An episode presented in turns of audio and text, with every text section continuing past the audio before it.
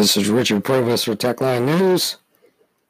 This is somewhat of a new episode.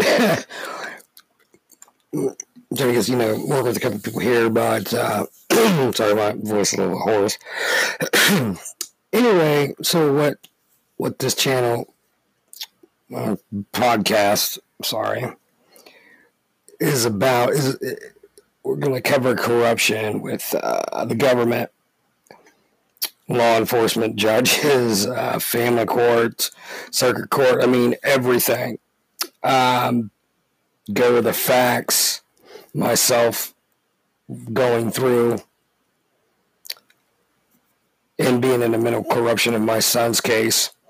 I will go over that later. But um, I, will give an introduction to myself later. This is um, the first time on Anchor, and you know, hopefully find some sponsors. But the, yeah, so that's basically what um, we'll be covering this, you know, corruption um, in every area. Like I said, with uh, you know, with the schools, we have um, education rigging, which the schools with I mean there's there's a lot of evidence with the schools that are purposely uh, rigging or better known as failing the child's education on purpose. And then CPS comes involved.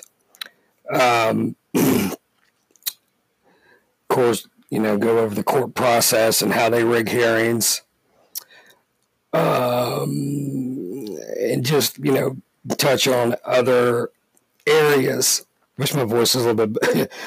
haven't had a cough, so no. This the the COVID nineteen.